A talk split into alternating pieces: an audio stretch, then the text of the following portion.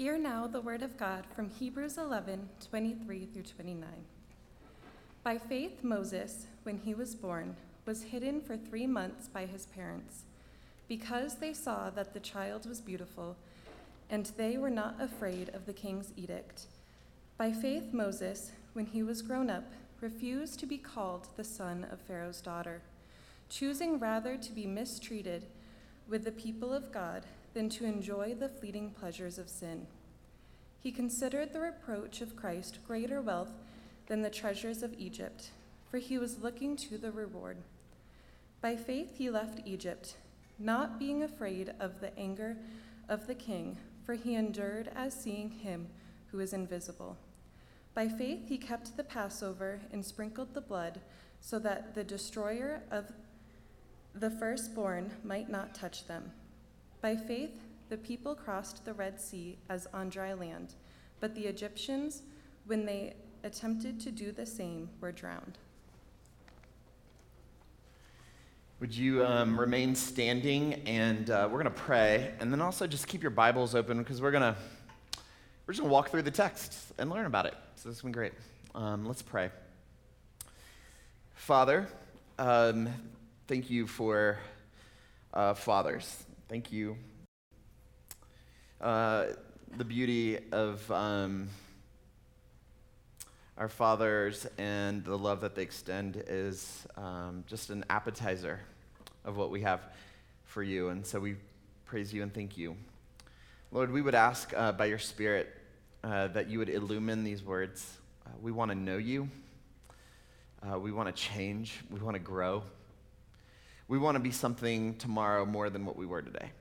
And so, if you would be so kind to soften our hearts and um, teach us to see that we might know Jesus and grow.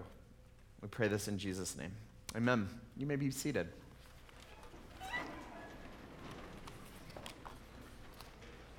A few years ago, um, several years ago now, a movie came out. It was called In Darkness.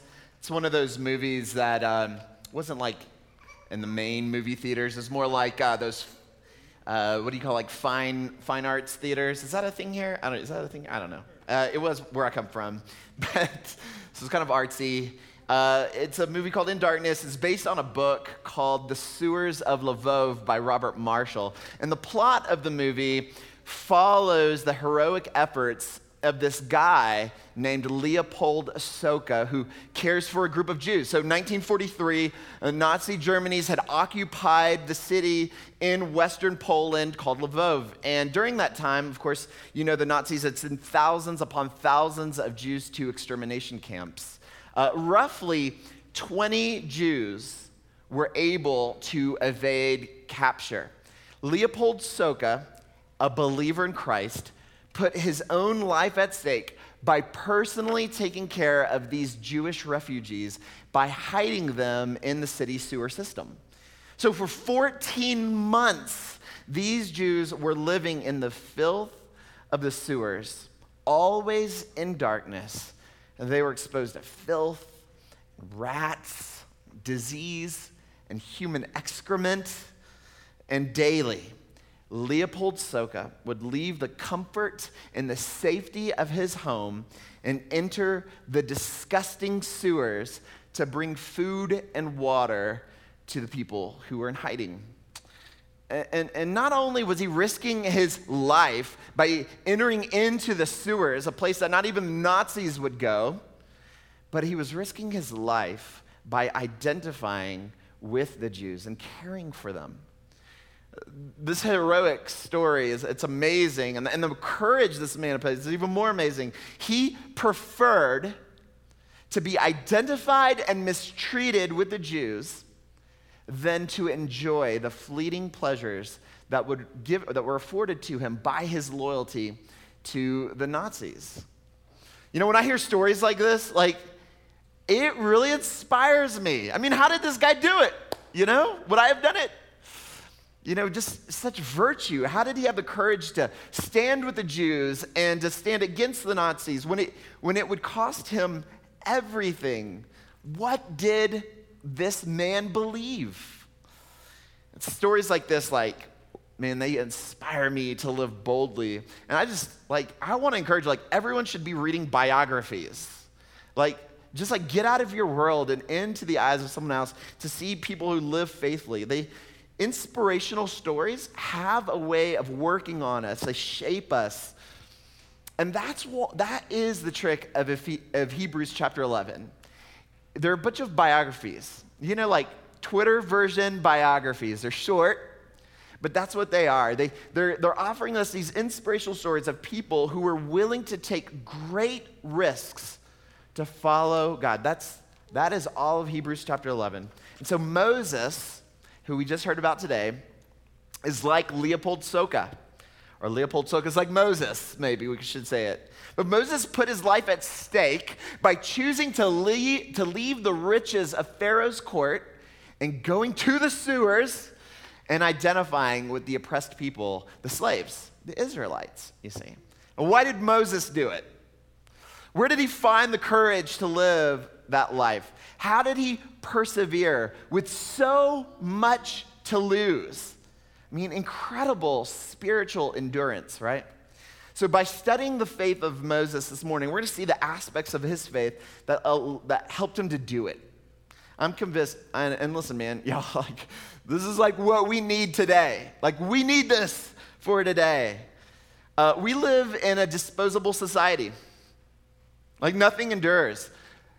Everything in our world seems dispensable. We, we throw away our cups and our plates when they get dirty. Uh, we get rid of boyfriends and girlfriends when they stop making us happy. We dispose of our identity when we want to fit into a different group, right? Like nothing endures in this culture.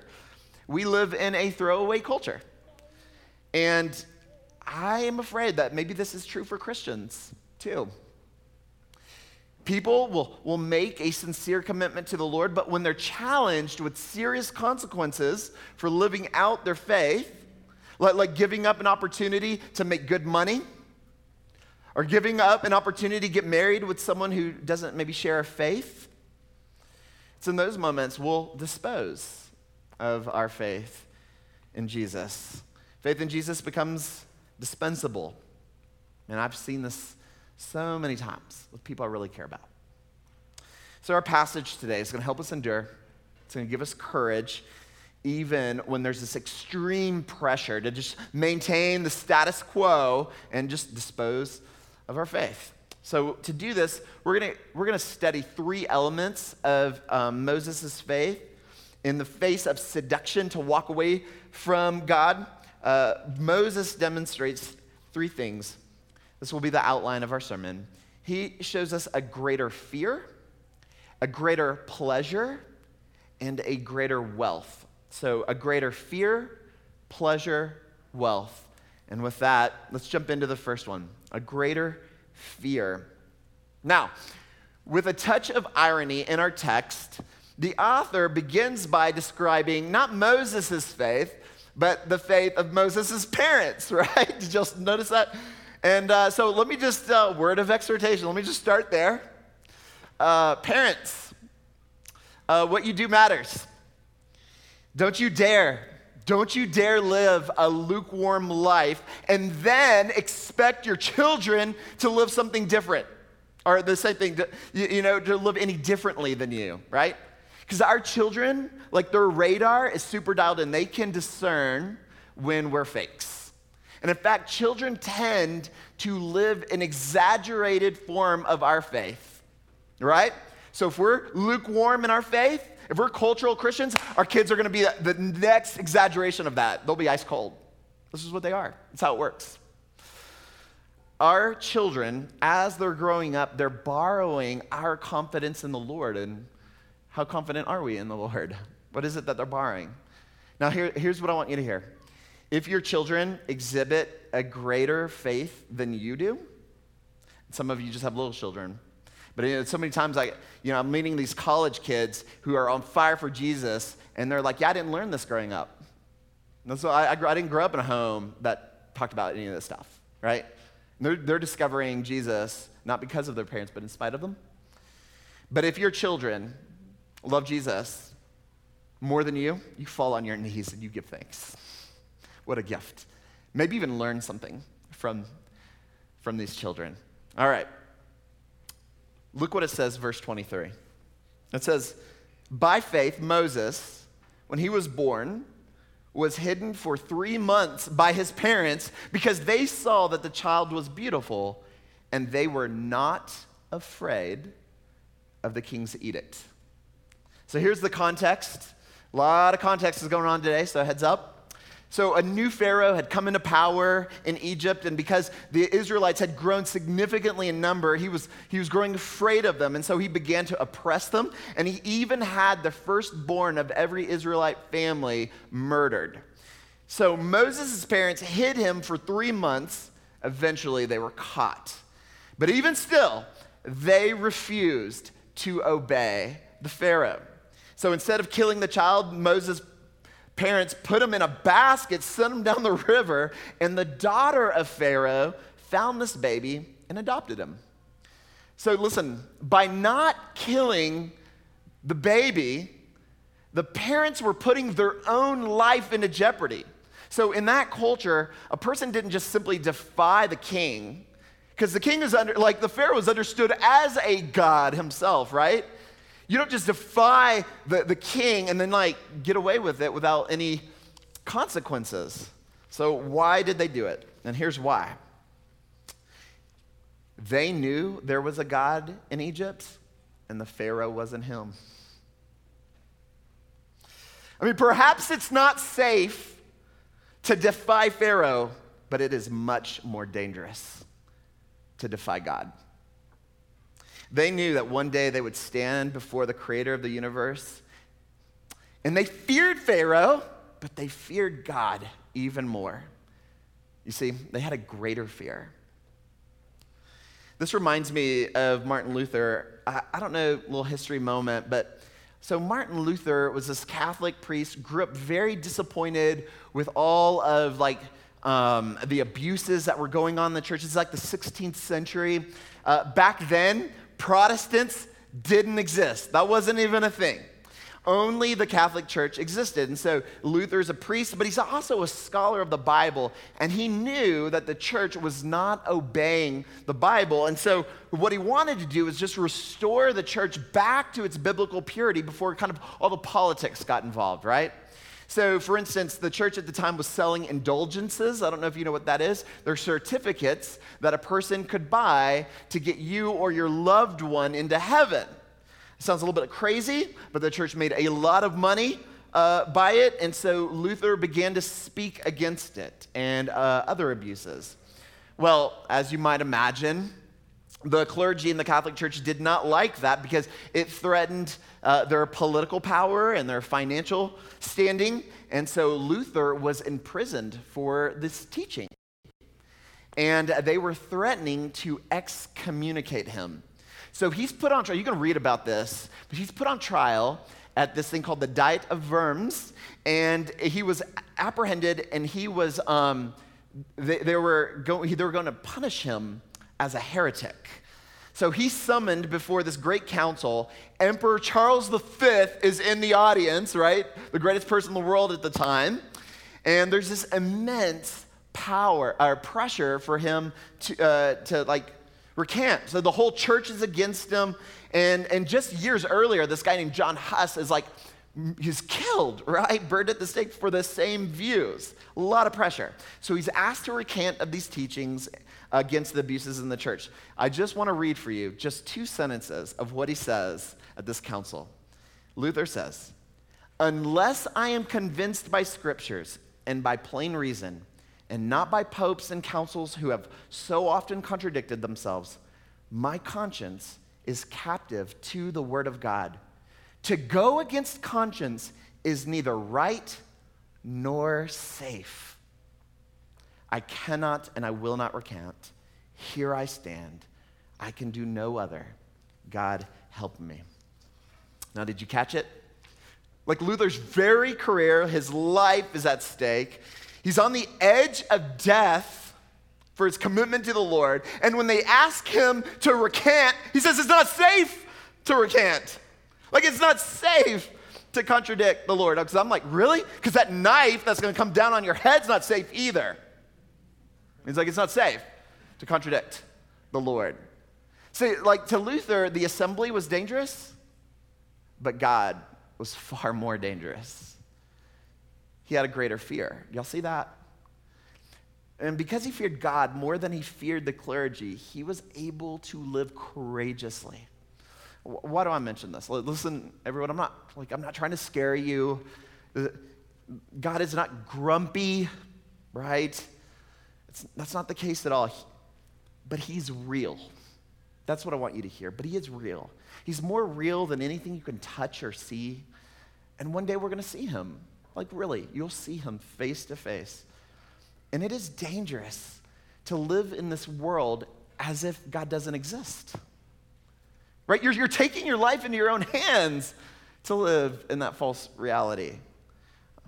And on the final day, we're not going to have to live by faith. And that day's coming, and, and it's going to last forever. And to the extent that your heart can grasp that eternal reality of God right now, is to the degree you will organize your present life, this life right now, in preparation for that reunion. God is not grumpy, but He's real. He's the creator of all things, and we were made for Him and for His glory. And so, a healthy fear of the Lord, listen, a healthy fear of the Lord will manage our earthly fears. You see, puts them in the right order when we have a greater fear of the Lord, we'll, we'll lose this impulse to treat God as if he's disposable. And that's the only way we can do this. All right, let's move to our second point. That was a greater fear, now a greater pleasure. So, in this passage, the author is moving very quickly through the life of Moses from episode to episode. It's happening fast, so you got to know the background. So look at verse 24. It says, By faith, Moses, when he was grown up, so he's no longer a baby, when he was grown up, refused to be called the son of Pharaoh's daughter, choosing rather to be mistreated with the people of God than to enjoy the fleeting pleasures of sin. All right, so here's the story. So Moses grew up as a prince. Now he knows that he's a Jew, but he's also an adopted prince and he's entitled to all of the riches of Pharaoh.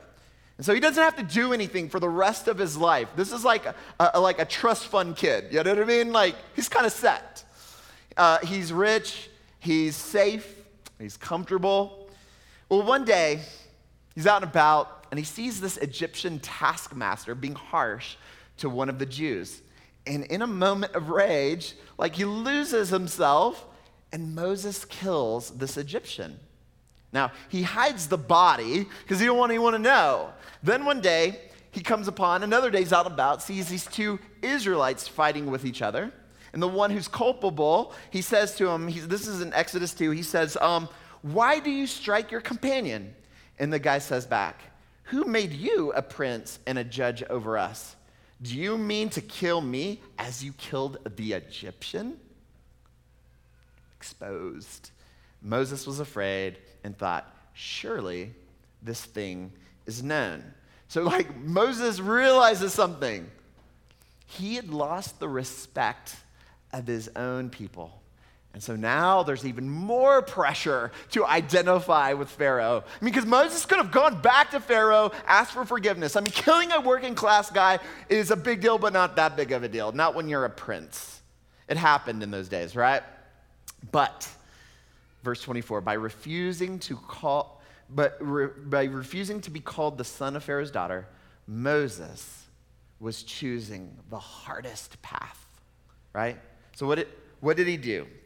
Verse 25, he chose to be mistreated with the people of God, people who didn't even respect him, than to enjoy the fleeting pleasures of sin. Why did he do it? Moses had a greater pleasure. A greater pleasure. So Moses wanted maximum pleasure, and he knew that the greatest pleasure would not come from the fleeting pleasures of sin, but rather from this eternal relationship with God. Having a greater pleasure in the Lord you see, is what empowered Moses to persevere and endure. Now, here's how this works. You, you might have heard uh, in Tim Keller's books, he makes this, or maybe you've heard it from Jamie James K. Smith.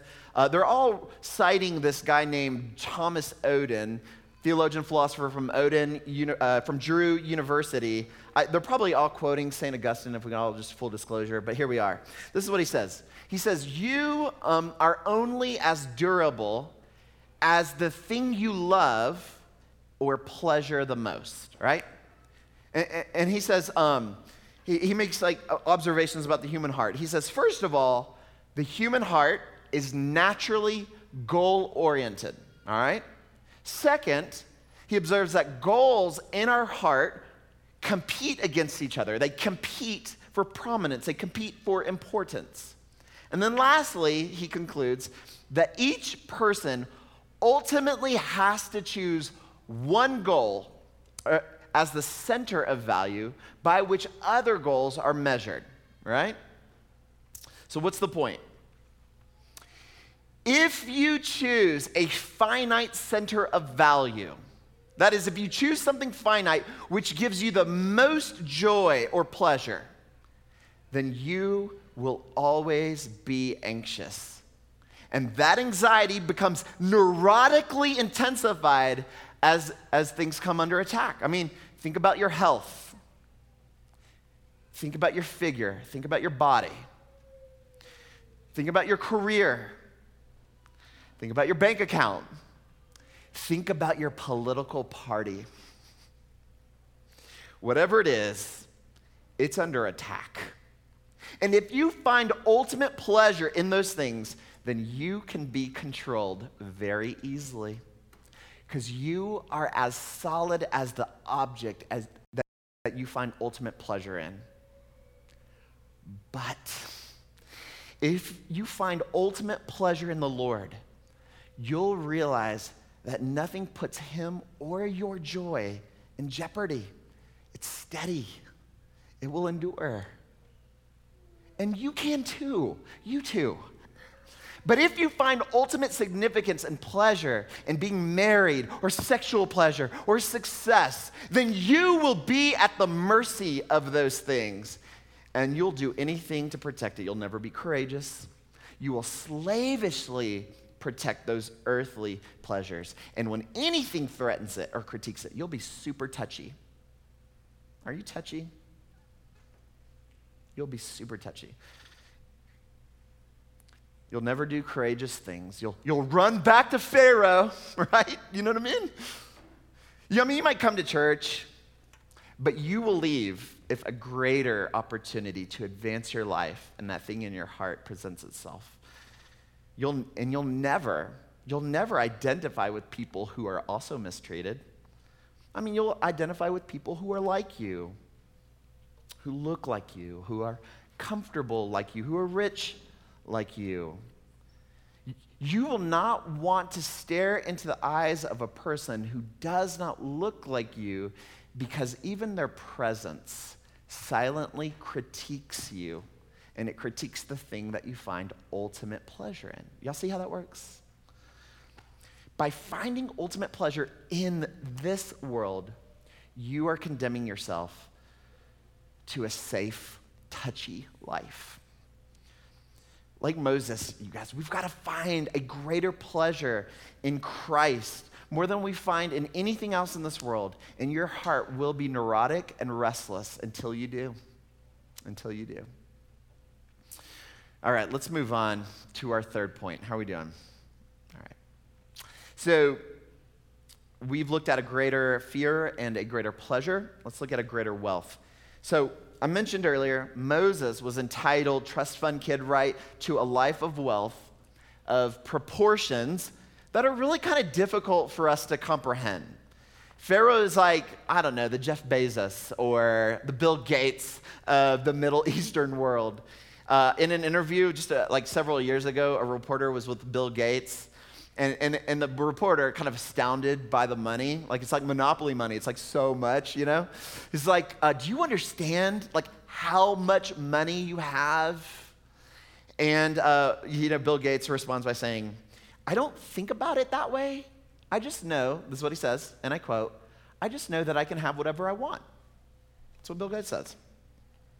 That is actually what life was like for Moses. He just have whatever he wants. I mean, he could have whatever he wanted. So why in the world, like, why would he leave all of that? I mean, was he crazy, y'all? Was he crazy? Like, what? Can I suggest to you he's not crazy at all? Moses made a careful calculation of the rewards and treasures in the court of Pharaoh and realized that following Christ, he would ultimately be rewarded with riches far greater than anything you could find in a million Egypts. Look at verse 26. Moses, he considered the reproach of Christ greater wealth than the treasures of Egypt for which he was looking to the reward. And then the story continues. Look at jump to 27. By faith, he left Egypt, not being afraid of the anger of the king, for he endured as seeing him who is invisible. And then it continues. Look at verse 29. By faith, the people crossed the Red Sea as on dry land, but the Egyptians, when they attempted to do the same, were drowned. All right. So these verses are describing the courage that Moses had to lead Israel out of Egypt through the Red Sea. Y'all, you all remember the story? All right, let me just, if you haven't watched Prince of Egypt in a while, let me just uh, summary here. So Moses demanded that Pharaoh let his people go. Y'all remember let my people go? Okay, all right. No, I'm not going to sing any songs for us, but after 10 plagues, Pharaoh changes his mind and even sent them away with this um, the immense amount of riches uh, and wealth of Egypt. So as Israel's leaving, Pharaoh like flips back, changes his mind again, and he decides to send his army to chase Israel and to kill them, like kill them all, exterminate them all. So Israel gets trapped, right? In front of Israel is this vast, deep body of water, it's the Red Sea, and behind them is the most powerful army the world had ever seen today, right? And so, what does Moses do? Man, he marches them straight into the water. In Spanish, we would say, like, que pantalones, which translate, the dude had pants. I, don't know why we say it like that, but he had pants. Like, what the what? Like, he clearly was not afraid of the king's uh, of the king's armies or sharks for that matter. I don't know. Are there sharks in the Red Sea? I don't know. I'm talking trash now. But okay, you see what I'm saying? Like, so he's, go, he's in, he's steady. And sure enough, the waters didn't wash him away. The Lord opened up the sea because the text says, why did he, he says, verse 27, Moses saw him who is invisible. Y'all see that in verse 27? What does that mean? What does that mean? I don't know what all it means. Maybe it means something like what the psalmist sings in Psalm 16 when he says, I have set the Lord always before me because he is at my right hand and I shall not be shaken. You see the correlation between allowing the eyes of your heart to see the Lord and that with not being shaken, or said positively, being steady? Because here's what happens when your eyes are fixed on the Lord, it helps you to truly appraise wealth. Right? It helps you to understand what, what makes someone truly rich. That's what Moses did. He forsook the wealth of Pharaoh because he wanted a greater wealth. You know, Jesus, during his ministry, he would go around from town to town teaching on the kingdom. And he would teach principally um, through parables and he tells us one parable. It's a one verse parable on the kingdom. He says this, you'll recognize it. This is in Matthew 13, verse 44. It says, The kingdom of heaven is like a treasure hidden in a field, which a man found and covered up. And then in his joy, he goes and sells all that he has and buys that field. Y'all remember that one verse parable? Now, the primary way to interpret that is that man in the field, that's Jesus. Like he finds you and thinks you're of supreme value. that He sells everything, gives up even his own life to have you.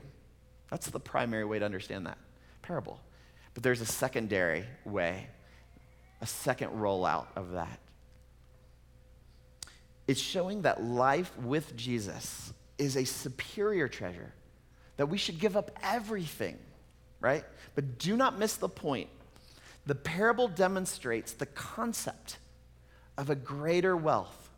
See, the person finds the treasure, but what he realizes that what he found is actually greater than all of his possessions put together.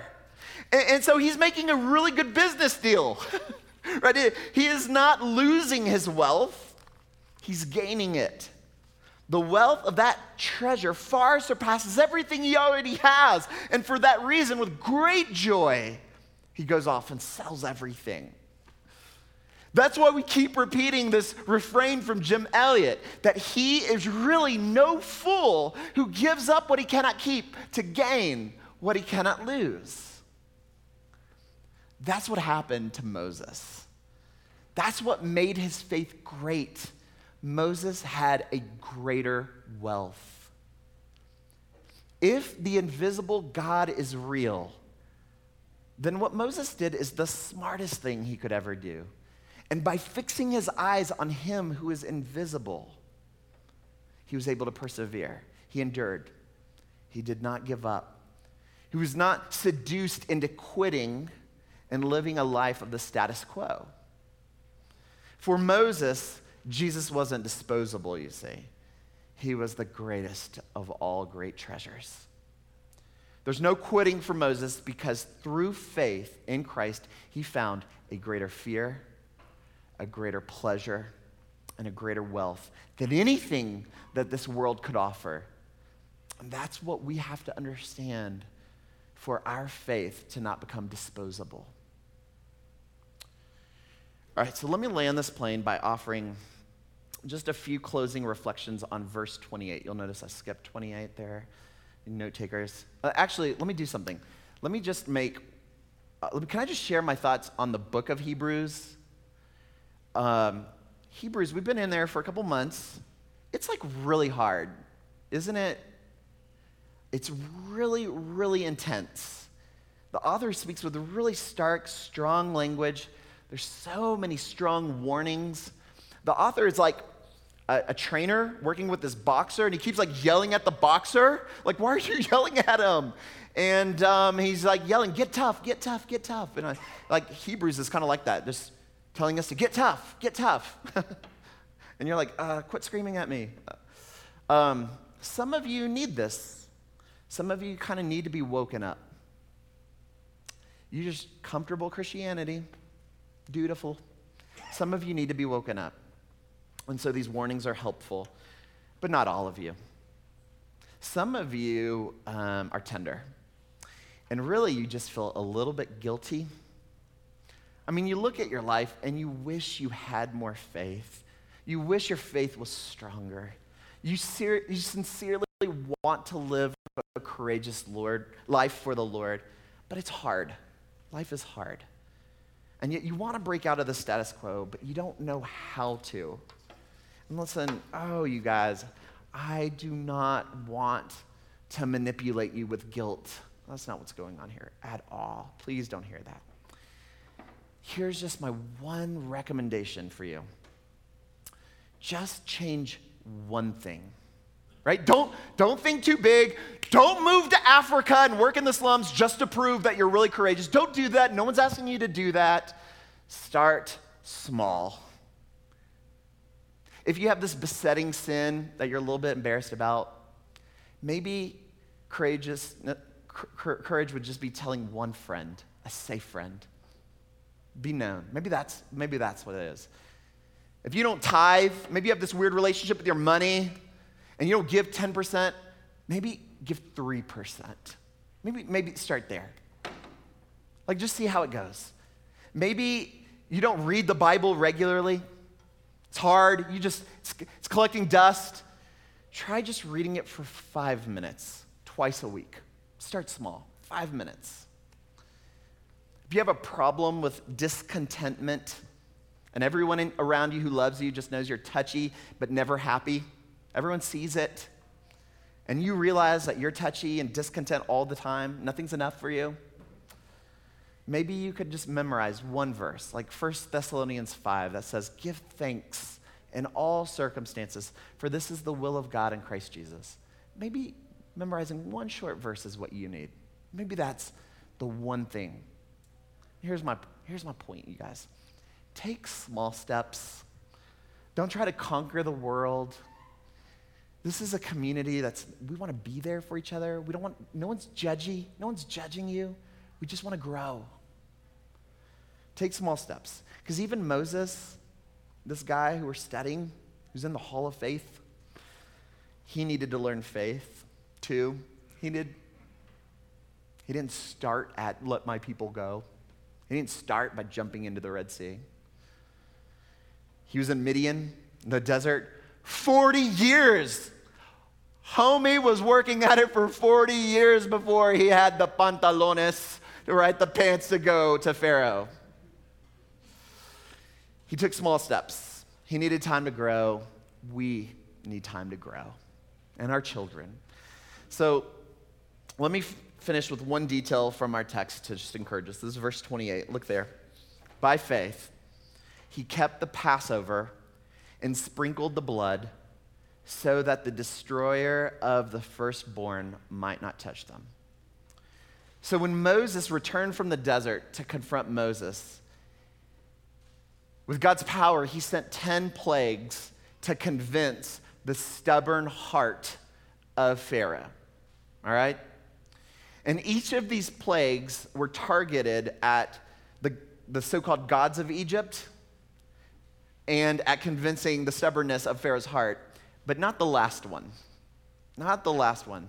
The last plague would bring harm to even the Israelites if they didn't practice their faith. So the 10th plague required that every family, not just the Egyptians, but the Israelites, slay a lamb, take the blood, and put it over their doorposts. So that when the destroyer, this angel of the Lord, would come, he would pass over those families, the ones that were marked with the blood of the lamb. And so, for the families that did not practice their faith, the angel, the destroyer, would kill the firstborn, but everyone. So all the Israelites practiced their faith and they used, listen to me, they used the blood of the lamb to identify their loyalty to the Lord. Guess what? That's what we're doing here. We're still doing that the blood of the Lamb. Do you remember the words of John the Baptist, like when he first laid eyes on Jesus? He's like, Behold, the Lamb of God who takes away the sins of the world. The Lamb. It's going to be his blood that protects me. Y'all, this is what is so amazing about Christianity. Jesus our Lord was like a better Moses, man. He, he leaves the riches of heaven, chooses to go into the sewers, to be mistreated, suffer with us, to be identified with us. And so that when God the Father, who is perfectly just and holy, threatens to treat us according to our sins, something happens. What is it? What is it that happens? he passes over us because we are marked with the blood of the Lamb. Jesus is the first and only Son of God, and he was the slain Lamb, the sacrificial one. This is reason enough to fight for faith, to fight for it, to raise our children into this to believe it, to live big lives. Jesus is better. Jesus is superior. In Christ, DPC, we have a greater fear, a greater pleasure, a greater wealth than anything in this fleeting world. Would you believe that with me this morning? Would you believe that with me? Let's pray. Father in heaven, every time we ask for faith, you are so kind by your Spirit to do, to do it, to give us faith, and we need it. Oh, we need it, Lord. And Lord, I just recognize that uh, there are people here, we're all in a different place. And some of us need to be woken up, and some of us need to um, be comforted and to be reminded of the blood of the Lamb. But for all of us, man, we need you bad, Lord. We need you real bad. Because even on our best day, we're just embers. We could be snuffed out. But Lord, don't let it be. Don't let it be the case. Protect us. Fill us. Give us new endurance. Give us courage to pray over our children, to pray over our friends, to be prayed over. Teach us to lay hold of the invisible one, you, our God, who loves us and gave his own son for us. We pray in the beautiful name of Jesus. Amen.